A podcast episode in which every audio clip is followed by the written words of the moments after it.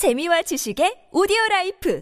팟빵 안녕하세요. 군사돋보기입니다. 날이 갈수록 핵무기를 사용하려는 러시아 위협은 지금도 계속해서 점점 더 커지며 우크라이나는 물론 전 세계를 위협하고 있습니다. 이에 대응하기 위해 나토가 Steadfast Noon 2022 핵전쟁 훈련을 진행했고 러시아는 또 이에 대응해 그롬 2022라는 핵전쟁 훈련을 진행했지만 이후 나토에서 또 한 번 핵무기를 통해 러시아에게 강력한 경고가 될 만한 무시무시한 조치를 실행했는데요. 러시아 핵전쟁 훈련이 끝난 이후 미국이 최근 내년 상반기로 예정되어 있던 벙커버스터 전술 핵무기 B-61-12의 실전 배치 일정을 앞당기는 것은 물론 이번에 진행했던 Steadfast Noon 2022 핵전쟁 훈련에서 B-61-12 전술 핵폭탄을 실제 사용하는 핵공격 훈련을 진행했다는 것이 알려진 것입니다. 원칙적으로 세계 최강의 요격 능력을 가진 미국의 미사일 방어 능력으로도 적국의 핵무기 사용을 원천적으로 봉쇄할 수 없다는 점에서 핵무기를 보유한 러시아에 맞서 나토가 핵무기를 보유하고 유사시 이를 사용할 수 있다는 경고 조치 일환으로 핵전쟁 훈련을 진행하는 것은 사실상 현재 상황에서 유일한 핵 억지력을 과시하는 것으로도 받아들여지고 있는데요. 이제는 우크라이나를 넘어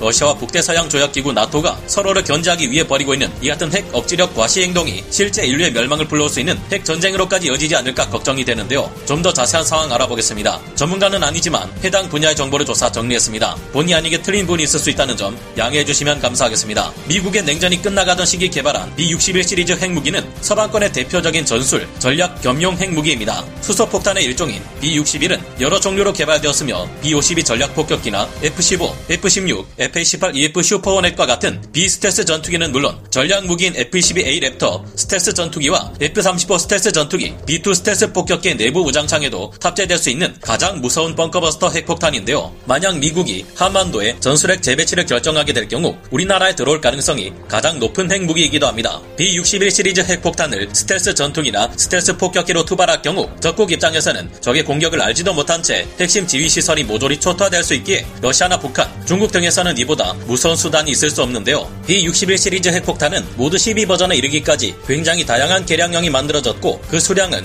3155개를 넘어섰습니다. 전술 핵폭탄인 만큼 전략 핵무기에 비해 B-61 시리즈 핵폭탄의 위력은 크게 떨어지는 편이지만 그럼에도 최신형인 B-61-12의 경우 최소 0.3킬로톤에서 50킬로톤까지 위력을 조절해 투발하는 것이 가능한데요. 0.3킬로톤이라고 하면 별것 아닌 것 같아도 알고 보면 TNT 300톤의 화력이기에 미 해군 항모 전단이 전력을 다해 몇 번이나 폭격을 쏟아 부어야 도달할 수 있는 화력이며 미 공군의 폭격기대를 동원할 경우에도 수십 소티에 맞먹는 엄청난 화력을 지닙니다. B-61 시리즈의 전술 핵폭탄은 투하될 때 수직으로 떨어지다가 낙하 지점에 근접할 경우 자체 추진으로 급속 회전을 가해 45도로 진입각을 조절합니다. 이처럼 땅속 깊이 파고 들어간 B-61 시리즈의 전술 핵폭탄은 지하에서 엄청난 위력의 핵폭발을 일으키기에 적의 수뇌부가 숨어든 지하 벙커를 그대로 무너뜨려 버릴 수 있음은 물론 방사능 낙진에 의한 피해를 줄이고 지하 시설에 대한 파괴력은 증대시킨 무기로 전술 핵무기는 유일하게 사용할 수 있는 핵무기로 받아들여지기도 합니다. 서방 세계 국가들에서는 이 B-61 시리즈의 전술 핵폭탄을 핵반격이나 전면전에서뿐만 아니라 소규모의 국지전에서도 사용하는 것에 대한 강한 유혹을 느낄 수밖에 없는데요. 러시아뿐만 아니라 북한,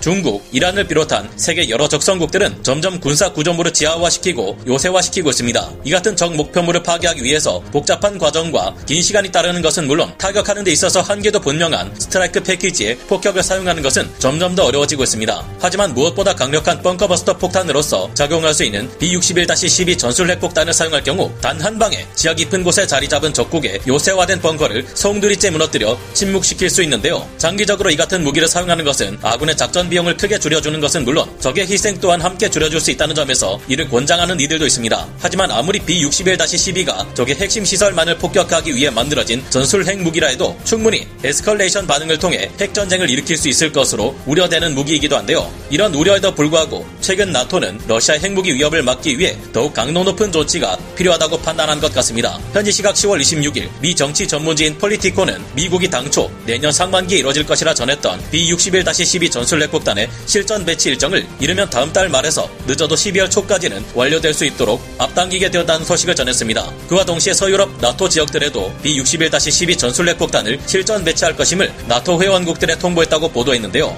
갑자기 나토가 이 같은 초강경 대응을 보이는 것은 이어지는 러시아의 핵 도발 때문입니다. 지금도 러시아는 자포리자 에너호다르 원전에서 사용 후 핵연료가 가진 방사능을 활용해 최악의 방사능 확산 무기 더티밤을 제조하고 이를 우크라이나에 사용하고는 이 같은 일을 우크라이나가 벌였다고 뒤집어 씌우기 위한 조치를 멈추지 않고 있는데요. 게다가 이제는 이 에너호다르 원전 내부에 러시아군 포병을 진입시켜 자신들은 포격을 하면서 우크라이나군의 이에 대해 대포병전을 수행할 수 없도록 만드는 아주 비겁하고 치졸한 행동을 전혀 멈추지 않고 있습니다. 이 같은 러시아의 움직임에 대응해 미 국방부 관계자들은 이달 초 브뤼셀 나토 본부에서 비공개 회의를 열고 나토 회원국들에게 신형 전술 핵폭탄 배치 일정 조정을 통보했다고 폴리티코는 전했는데요. 최근 드러난 중요한 사실은 미국은 10월 17일부터 10월 30일까지 열렸던 핵전쟁 훈련인 Steadfast Noon 202가 본격적인 B-61-12 전술 핵폭탄의 사용을 상정하고 이에 대한 훈련을 진행했다는 것인데요. 미국은 Steadfast Noon 202 훈련이 시작되기 직전인 10월 14일 이 같은 사실을 알렸습니다. 나토는 B-61-12 전술 핵폭탄을 F-35 스텔스 전투기를 통해 쥐도 새도 모르게 떨어뜨릴 수 있는 반면 이에 대응하는 러시아의 S-300 방공 시스템이나 S-400 방공 시스템은 이번 우크라이나 전쟁에서 스텔스 기는커녕 우크라이나군의 비스텔스 전술기들도 막기 어렵다는 점이 드러났죠. 게다가 러시아가 세계 최강의 스텔스 전투기라 과장 보도했던 수-57은 스텔스 성능을 전혀 발휘하지 못할 가능성이 높은 것으로 드러난 만큼 서방의 전술 핵폭탄 실전 배치에 관해 러시아는 아주 민감한 반응을 보일 것으로 예상됩니다.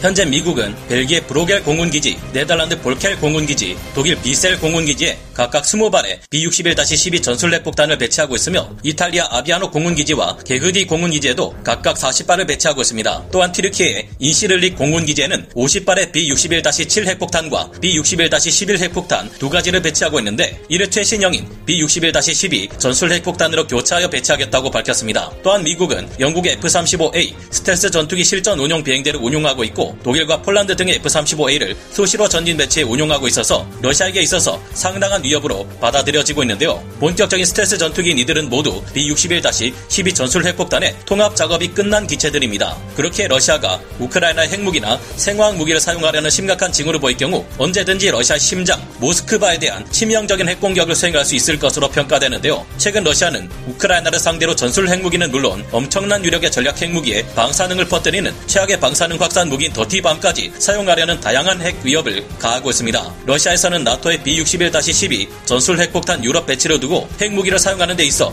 문턱을 낮추는 짓이라 비판하고 있는데요. 하지만 만약 모두가 반대한 전쟁을 결국 강행한 러시아가 이럴 때 핵무기를 보유한 나토 국가들의 견제가 없을 경우 러시아가 망설임 없이 우크라이나의 핵무기를 사용했을 수도 있었을 것이라는 점을 생각해보면 등골이 서늘한데요. 어느 나라든 핵무기를 개발하는 것은 국제사회의 따가운 시선과 온갖 제재를 받을 수 있기에 부담스러운 일이지만 특히 러시아의 경우 더 이상 뒤가 없다 생각할 경우 수천 발의 각종 핵미사일을 모두 발사해버릴 수 있는 상황에서 이 같은 최악의 상황에서 인류를 구해낼 수 있는 무기는 존재하지 않는다는 점에서 참 우려가 됩니다. 효율적인 초소형 원자로를 개발해 지금은 상상하기 힘든 아주 강력한 출력의 우주 기반 레이저 무기들로 지구 전체를 둘러쌀 수 있다면 세계를 위협하는 핵 보유국들의 위협을 모두 무력화할 수 있을까 상상해 보게 되는데요. 현재로서는 이런 방법을 생각할 수 없는 만큼 서방 세계와 나토의 B-61-12 전술 핵폭탄이 무모한 러시아로 하여금 우크라이나 핵무기를 절대 사용할 수 없게 만드는 핵 억지력으로 반드시 작용할 수 있기를 바라며 오늘 군사 돋보기 여기서 마치고요. 다음 시간에 다시 돌아오겠습니다. 감사합니다. 영상을 재밌게 보셨다면 구독, 좋아요,